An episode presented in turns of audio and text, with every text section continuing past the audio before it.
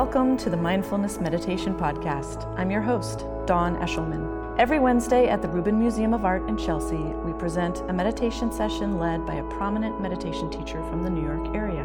This podcast is a recording of our weekly practice. If you would like to join us in person, please visit our website at rubinmuseum.org/meditation. We are proud to be partnering with Sharon Salzberg and teachers from the New York Insight Meditation Center. The series is supported in part by the Hemera Foundation. In the description for each episode, you will find information about the theme for that week's session, including an image of a related artwork chosen from the Rubin Museum's permanent collection. And now, please enjoy your practice. If you uh, have spent a little time in the Rubin Museum's galleries, or you have knowledge through experience or other resources about Himalayan art, this image behind me here will probably be familiar to you. This is kind of one of the most iconic and commonly known images in the landscape of Tibetan Buddhist art, and it's called the Wheel of Life, also known as the Wheel of Existence or the Wheel of Samsara.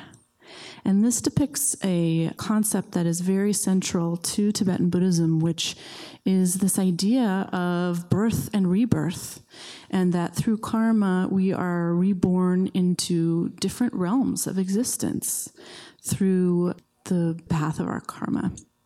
And there's a lot to digest here. In fact, we could talk for hours about this artwork. I'm going to give you just the basics, and then I highly recommend, if you have the time, that you join Jeremy right outside the theater after our program today. He'll take you up to the galleries for a kind of a closer look. There's a lot of detail here, it's really quite amazing and uh, a little more discussion about what we're looking at here. But I'll just point out kind of the, the structure of, of what's going on here. And um, the innermost circle pictures the three, what are considered the three poisons. And these are depicted by a snake, a rooster, and a hog or a pig. Fear, ignorance, and desire is what they represent. And these are the, the considered to be the three things that really take us away from our path towards enlightenment. Then there's a half black and half white circle right around that. And that depicts the sort of descent and ascent that is possible within these realms, human figures that are uh, doing dishonorable things or meritorious things that kind of propel them around this circle. And then outside of that, the kind of the largest chunk there is the depiction of the, the, six realms of existence. So we have the gods and the demigods. Interesting to note, gods are not considered enlightened, fully enlightened beings here. In fact, it's the hardest fall you can take when you're a god. You just have the, you know, and, and you, uh, you perhaps may uh, think a lot of yourself as a god. You have a far fall to go if that happens.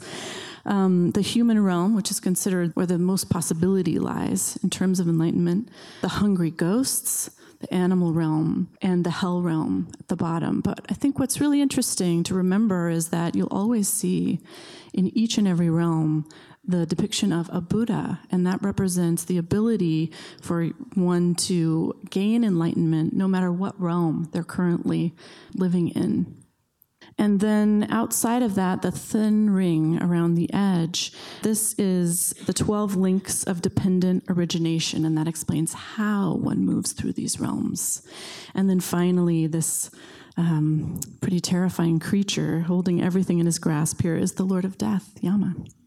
So it's it's heavy, it's dark, and it's meant to be because what I really want to tell you about this today during this month that we're speaking about uh, ritual is that this object can play an important part in the ritual of a practitioner who is entering a shrine room. In fact, uh, in most shrine rooms, this object here is painted in the sort of vestibule, the entryway, before one goes into the shrine room. And it's, it's meant to be a kind of ritual of waking up of kind of shocking the viewer into remembering what's at stake here. and really calling them into this action of being present and entering this devotional space with intention. And as we've been talking about ritual this month, that's been something that's really come up. That ritual, you know, whether religious or secular, can be almost any kind of action as long as it's done with presence and intention.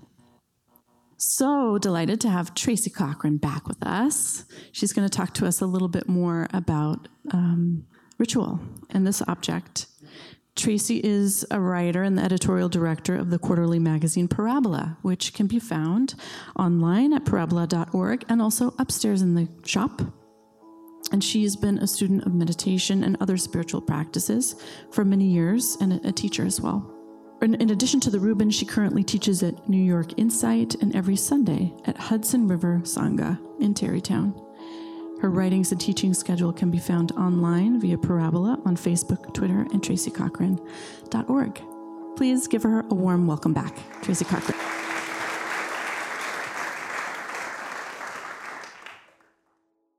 Well, this is a, a, heavy image indeed. And I found myself, when I walked in here today and I saw it projected so large, I wish I'd been given a little Buddha or some bells or something to talk about, not something quite so big and daunting.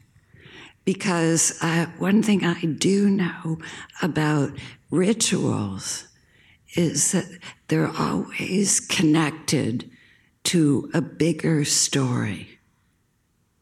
And you're looking at the bigger story. And woe to anyone who came in here today for just a little bit of relaxation, a little bit of secular mindfulness, because now the cat is out of the bag. It's, it's easy to feel lost in the face of this. Like, I wonder if anyone here would like to venture a guess about which way they're headed on, on any given day. Would anyone like to commit? It, it, it's we're not used to thinking of the cosmology. And when I looked at this image, because I was raised in the West, I kept thinking of this sentence, which I bet you've heard too. In the middle of the journey of our life, I found myself in a dark wood where the straight way was lost. And the words are by Dante, and the narrator was describing one night in 1300. But I can relate because one time I was lost in the woods I don't know if you've ever had the experience, but it's pretty incredible. And I was at Yosemite National Park, and night was falling. And I was supposed to be babysitting my two young nephews. And we went deeper and deeper and deeper into these shadowy, tall trees.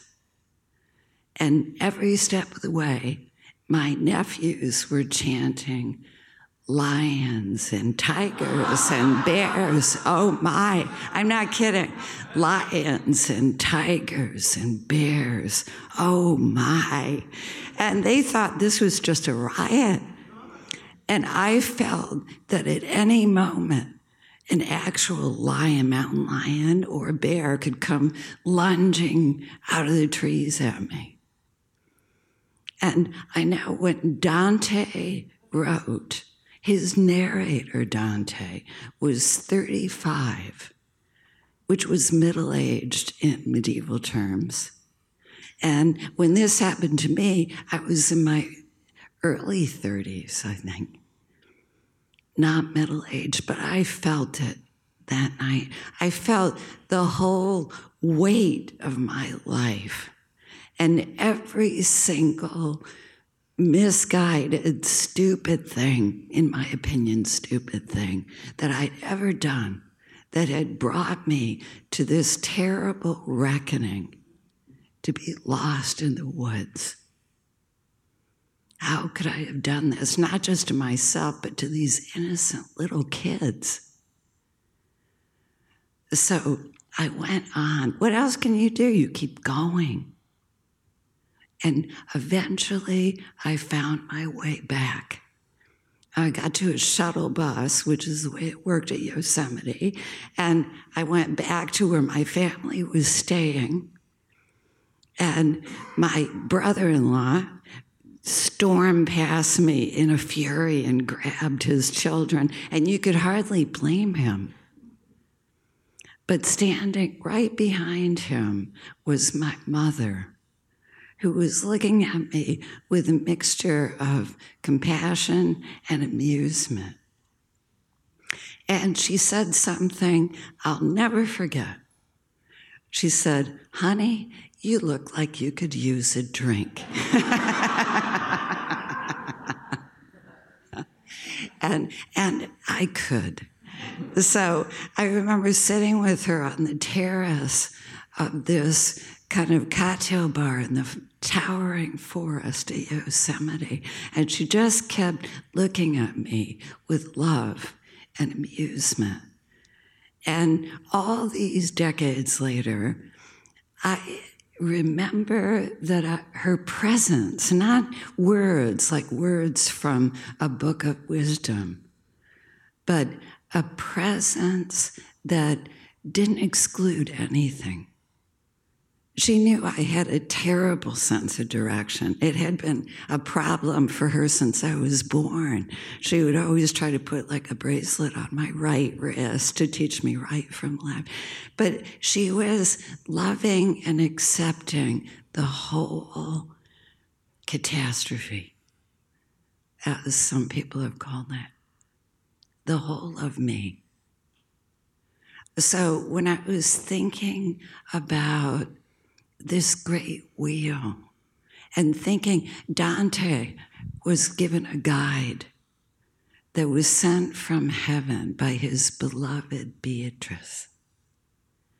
And this great guide, Virgil, sent him, took him down into the depths, into hell, and then up the mountain to heaven. He had to experience the whole of reality before he could ascend and know freedom. And I realized that this little bit of presence that we gain when we sit is no small thing. Just sitting here, you come in here today, maybe you don't expect much. You just want a respite, a little bit of calm. But somehow, when you let yourself relax, let go, bring your attention home, sometimes you can feel the loving presence I felt that night when I was sitting with my mother. You have a feeling of accompaniment. Accompaniment that lights your way. And Henry David Thoreau, a great American writer, said, Not until we're lost do we begin to find ourselves. Not until we've lost the world and you know what that means. And you can lose the world in any number of ways. You can have money problems, you can have health problems, you can have problems with your children or your work, something that separates you from the world in your view, something that cuts you off from the great scale of possibility from the fullness of your humanity. But it's exactly there when you've lost the world, when you've lost your sense of connection to wholeness, that the path begins. Because as the road continues, that's when you begin to know who you are and where you are and the infinite extent of your relations. When you feel lost, you take the next breath and you notice what's around you. You certainly do when you're lost in the woods. And you have a feeling for what matters. And it's not your stories about who you think you are, those tend to disappear all your fictions about how your life will go. And you begin to have a feeling for the scale of being here. That you're here on an earth surrounded by mystery. What can help you? Love, kindness a willingness to sit down and be still and see what comes and meet it without judgment, a willingness to let go. And today is the Jewish Day of Atonement. Some of you might know that. And I remember many years ago in Brooklyn coming upon a group of Orthodox Jews throwing bread in the water. And I had never seen this before. And I, you know, I'm not actually Jewish, though I found out from Ancestry.com I'm 1% Jewish, so I'm celebrating today. And I knew what it meant in my body, in my heart. It was a gesture of relinquishing and offering and letting go, which is what we do when we sit, too. And I looked up the word atonement, and it means at one meant. At one meant. It really does. I'm not making this up. It's extraordinary. To be at one. We allow ourselves to be seen as we are. We offer ourselves to be seen. We let go of our fear and our sense of separation and we rejoin a greater wholeness, a greater world. So let's sit. And we notice the feet and the back and the way our head rests on our neck. And we let ourselves be here just as we are. Accepting everything that happens to be present today.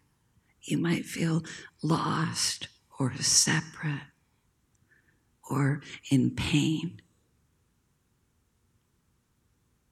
or at peace, accepting everything that's here without judging and without running away.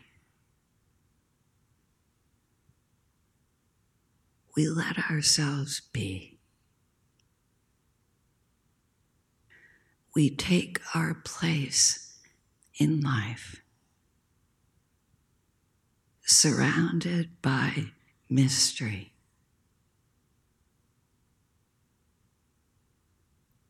And we let the attention come back to the breath without seeking to change it in any way. We just notice in breath and out breath and the sensation of being in a body.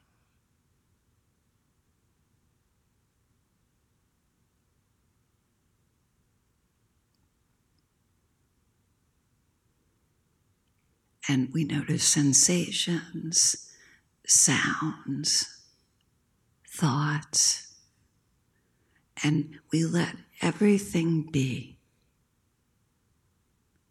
with no judgment.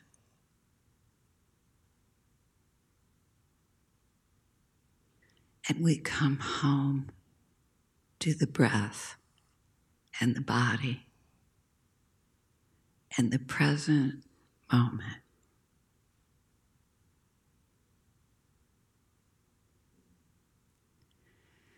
Noticing that the movement of coming home isn't separate from a movement of letting go.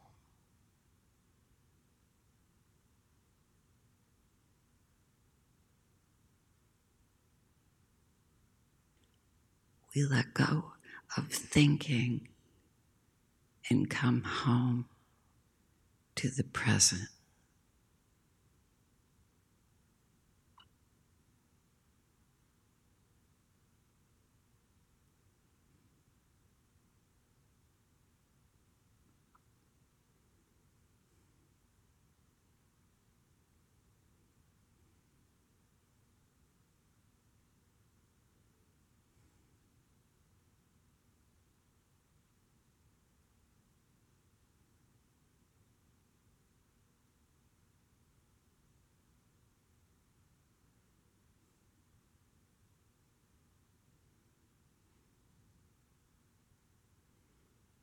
And notice that there's light inside you, an energy of life, a vibration.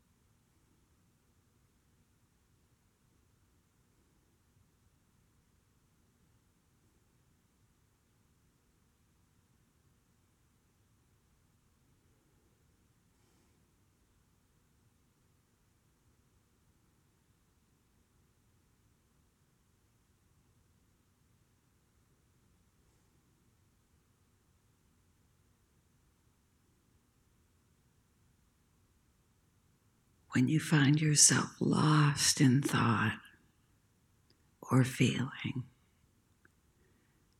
gently come home to the body and the breath and this moment.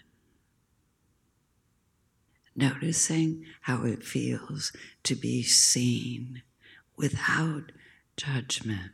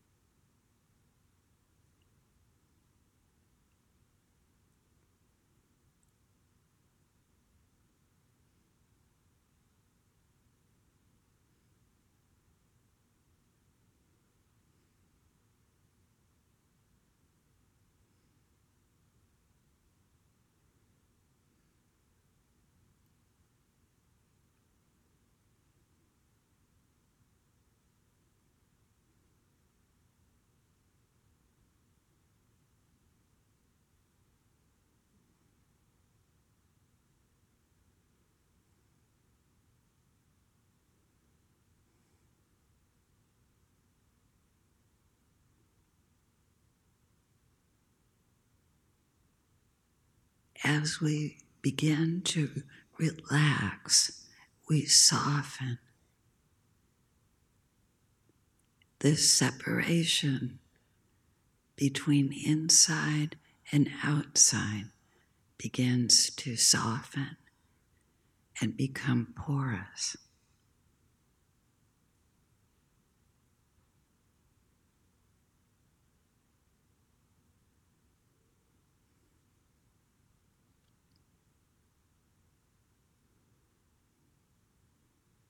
We begin to remember that we're alive and supported by life, connected to it.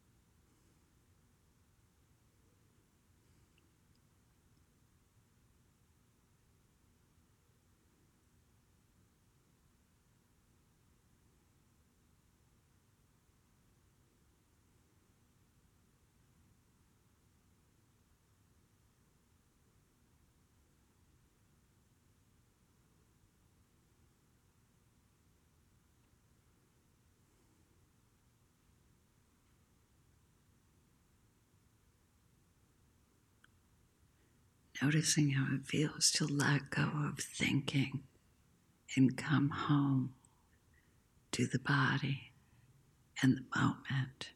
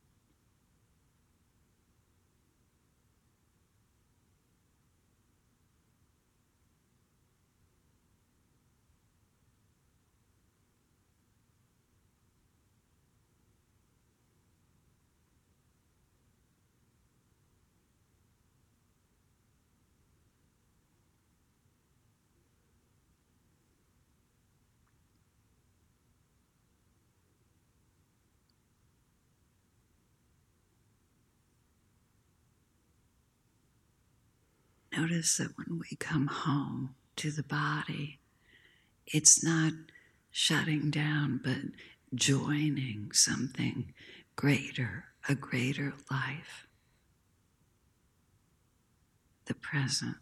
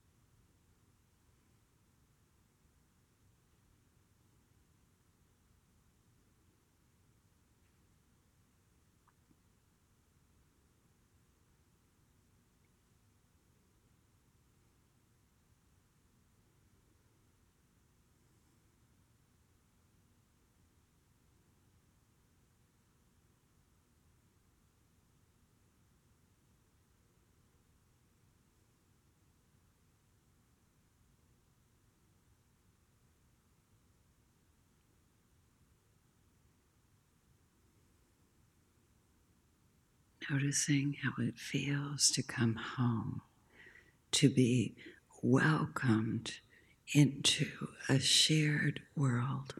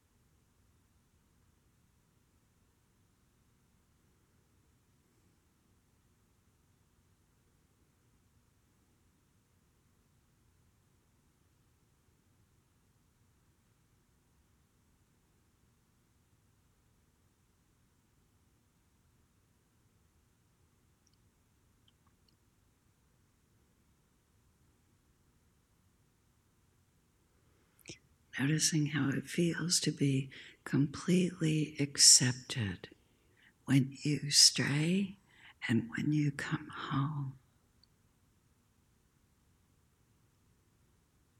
Seen by a light of attention that doesn't judge, that's loving, responsive.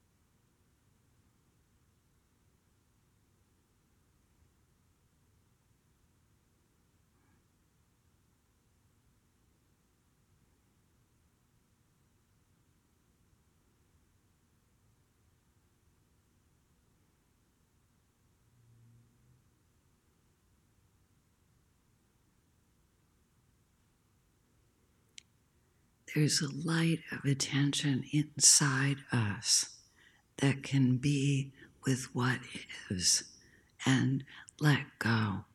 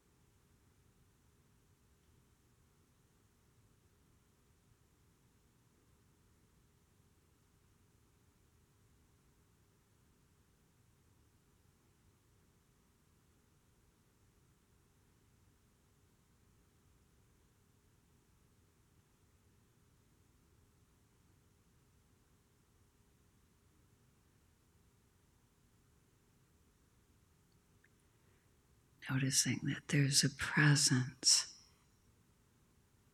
that we can come home to,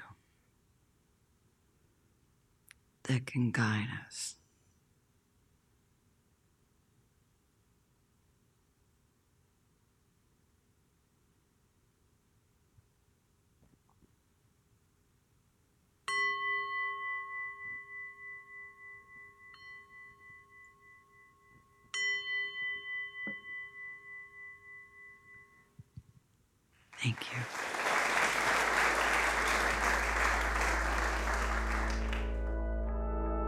That concludes this week's practice.